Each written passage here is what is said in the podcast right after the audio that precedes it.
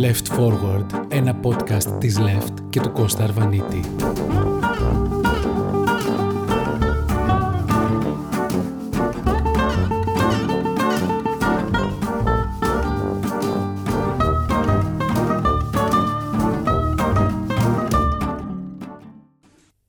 Yes, thank you.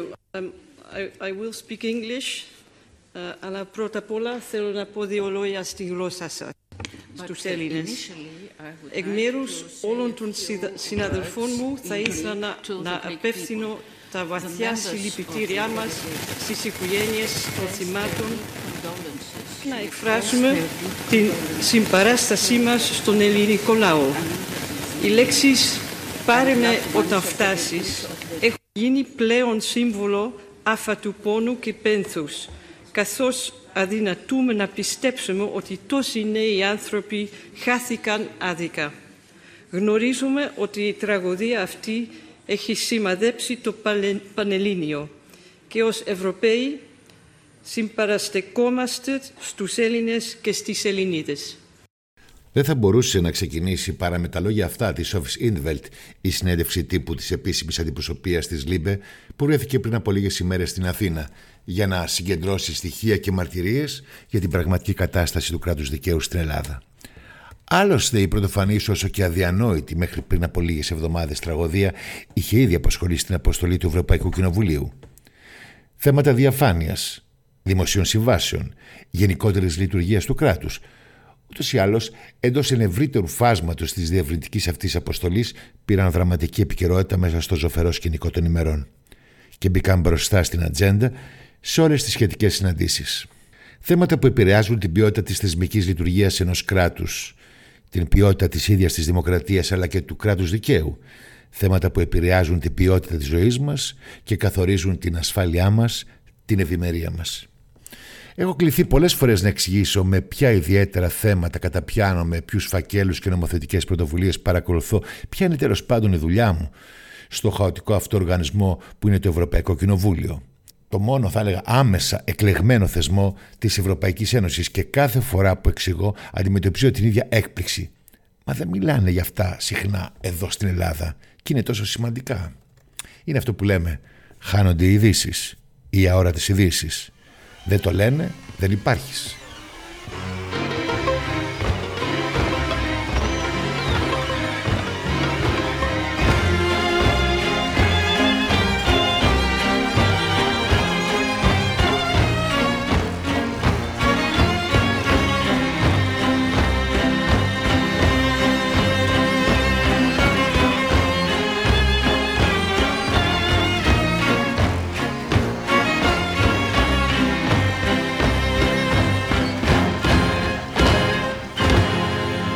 Είναι λοιπόν σημαντικά.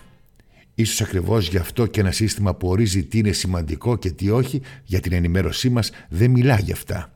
Είναι το ίδιο σύστημα που για μήνες προσπαθούσε να πείσει τους αναγνώστες τηλεθεατές ακροατές πως κανείς δεν ασχολείται με τις υποκλοπές και λίγο αργότερα πως οι υποκλοπές τέλος. Μετά ενοχλήθηκε ο ιδιοκτήτης, πάμε πάλι από την αρχή. Και είναι σκληρό αυτό το σύστημα.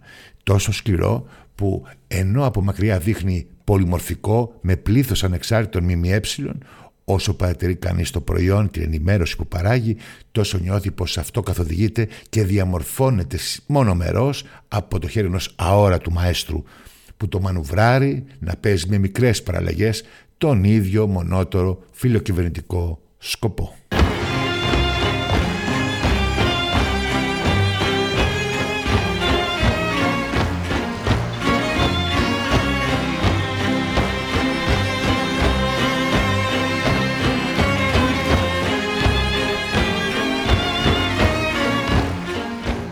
Κυλάνε μόνο τα μέσα μαζικής ενημέρωσης.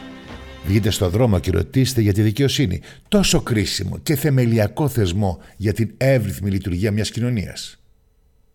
Πόσοι πολίτες, πόσοι συμπολίτες μας πιστεύουν πραγματικά στην ανεξαρτησία της; Πόσοι νιώθουν εμπιστοσύνη στους χειρισμούς ορισμένων από τα κορυφαία στελέχη της σε κρίσιμες υποθέσεις, όπως ας πούμε τώρα με την έρευνα για την ανείπωτη τραγωδία, το έγκλημα θα έλεγα εγώ, στα Τέμπη ή αν θες καλύτερα με τις υποκλοπές.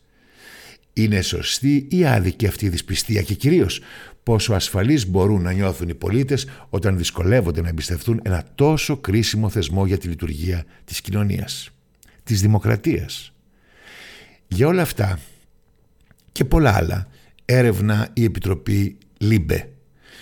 Δεν ασχολείται με κάποια προβλήματα που αφορούν μια κλειστή κάστα πολιτικών ή κρατικών αξιωματούχων, μια αριστοκρατία της διοίκησης και της εξουσίας, όπως ε, υποδόρια θέλουν κάποιοι να πείσουν την κοινωνία. Ασχολείται με την κοινωνία. Στη δημοκρατία δεν υπάρχουν προβλήματα πολυτελείας. Γι' αυτό και η κυβέρνηση Μητσοτάκη αισθάνθηκε πως δεν είχε την πολυτέλεια να διαλεχθεί με μια επίσημη διερευνητική αποστολή, ανακριτική θα έλεγα σε έναν βαθμό, στον οποίο θα έπρεπε να δώσει πιστικές απαντήσεις, πιστικές εξηγήσεις, τόσο για τα έργα όσο και για τις παραλήψεις της. Και επέλεξε να το βάλει στα πόδια, προσπαθώντας παραλλήλω με τα δικά της μίντια να το απαξιώσει. Και ποιοι είναι αυτοί; Ντροπιάζοντας τη χώρα και εκθέτοντας στους ευρωπαϊκούς θεσμούς για άλλη μια φορά η κυβέρνηση Μητσοτάκη η απόλυτα αντιευρωπαϊκή πολιτική δύναμη σήμερα στην Ελλάδα. Τι ηρωνία. Η Ελλάδα να υφίσταται την πιο σκληρή αλλά δυστυχώς τεκμηριωμένη κριτική από τους θεσμούς της Ευρώπης για τον πυρήνα των δημοκρατικών θεσμών και τη λειτουργία του κράτους δικαίου ενώ κυβερνά το δίθεν φιλευρωπαϊκό κόμμα του τόπου. Είναι πραγματικά το μεγαλύτερο ψέμα. Νέα Δημοκρατία και Δημοκρατική Ευρώπη.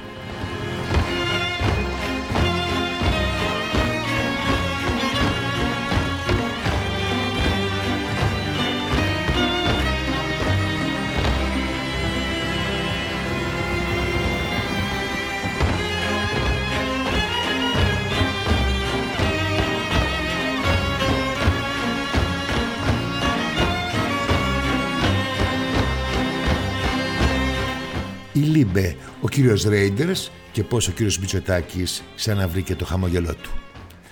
Είναι ένα podcast της Left και του Κώστα Αρβανίτη.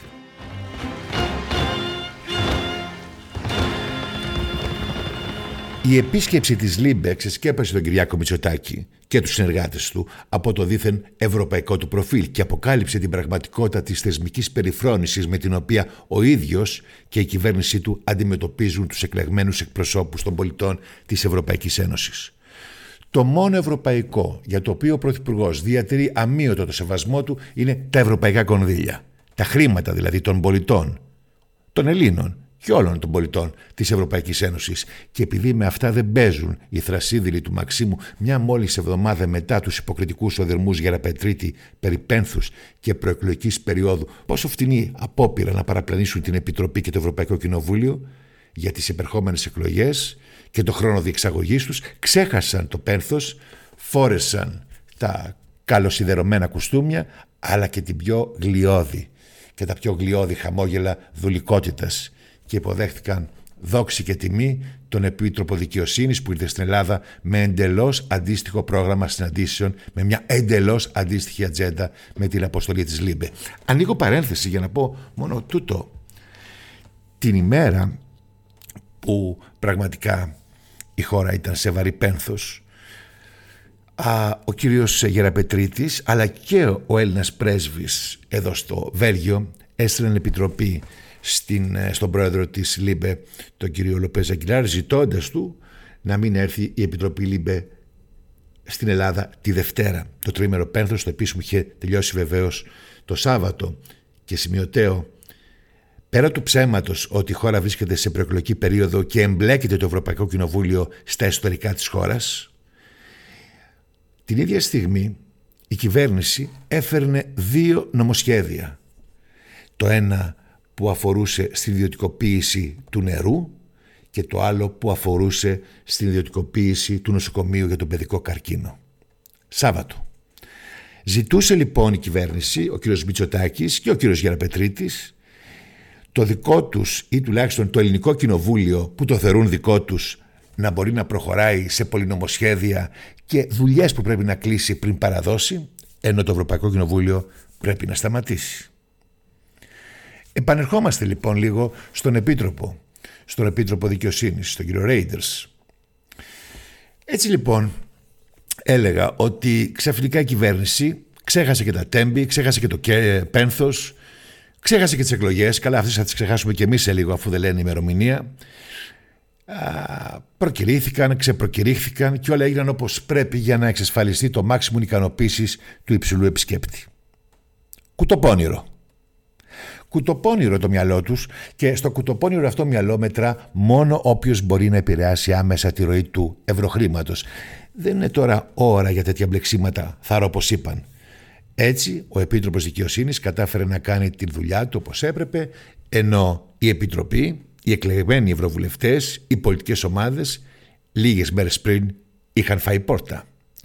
Τόσο απλά, τόσο ξεδιάντροπα, τόσο αντιευρωπαϊκά. Όσο για την αποστολή αυτή έχει ακόμα πολλή δουλειά μπροστά της και θα την κάνει. Πρέπει να ολοκληρώσει την αποτίμηση των συμπερασμάτων, να τα υποβάλει, να συζητηθούν, όπως ακριβώς προβλέπει η εντολή, στη βάση της οποίας πραγματοποιήθηκε αυτή η επίσκεψη. Η έρευνα συνεχίζεται. Θα τα πούμε πάλι την άλλη εβδομάδα. Μέχρι τότε, να είστε όλοι καλά. Γεια σας.